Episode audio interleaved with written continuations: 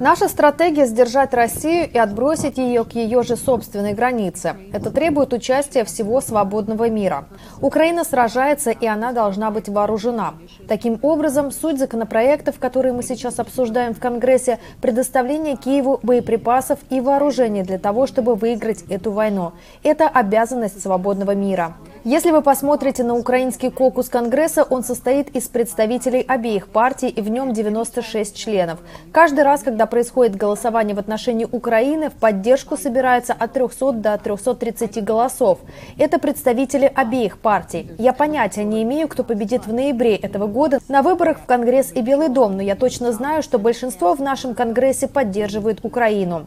Задержка с законопроектом крайне печальна, но у нее нет ничего общего с Украиной. Это связано с внутренними вопросами нашей страны, с которыми нужно разобраться.